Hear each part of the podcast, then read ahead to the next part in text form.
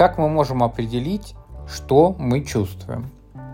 В этой заметке я решил кратко систематизировать умения, которые формирует и поддерживает гештальтерапевт при работе с чувствами клиента. Итак, четыре основные группы умений, позволяющих использовать собственные чувства. Первое. Развлечение. Умение различать свои чувства.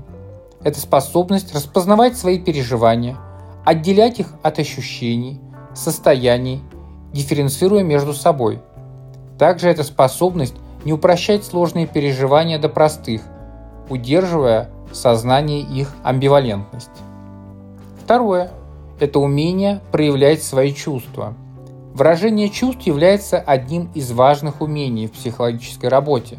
Способность проживать актуальные чувства как комплексное состояние, объединяющее телесные ощущения, мысли и поведение, способствует более глубокому осознанию себя и наиболее аутентичной передаче своего состояния окружающим. Третье. Умение регулировать свои чувства. Это навык, способствующий регуляции степени проявленности и захваченности своими чувствами. Регуляция проявленности заключается в способности выбора степени выражения чувств от обнаружения в виде называния до проявления в виде действия.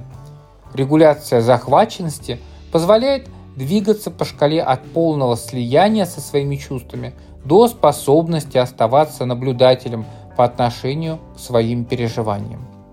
Четвертое – это умение выдерживать полный спектр своих чувств.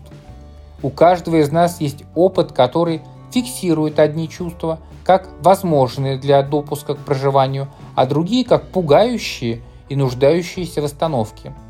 Навык выдерживать себя в замечании и проявлении всего спектра эмоций – помогает лучше сканировать текущую ситуацию и быть более гибким в ее потенциальном развитии. Наблюдая за степенью сформированности, проявленности и доступности этих навыков, гештальтерапевт поддерживает или фрустрирует те или иные фокусировки внимания клиента. В телеграм-канале есть голосование о том, какие умения больше развиты. Зайдите, посмотрите и подпишитесь на телеграм-канал. На этом все. Всего доброго. Пока-пока.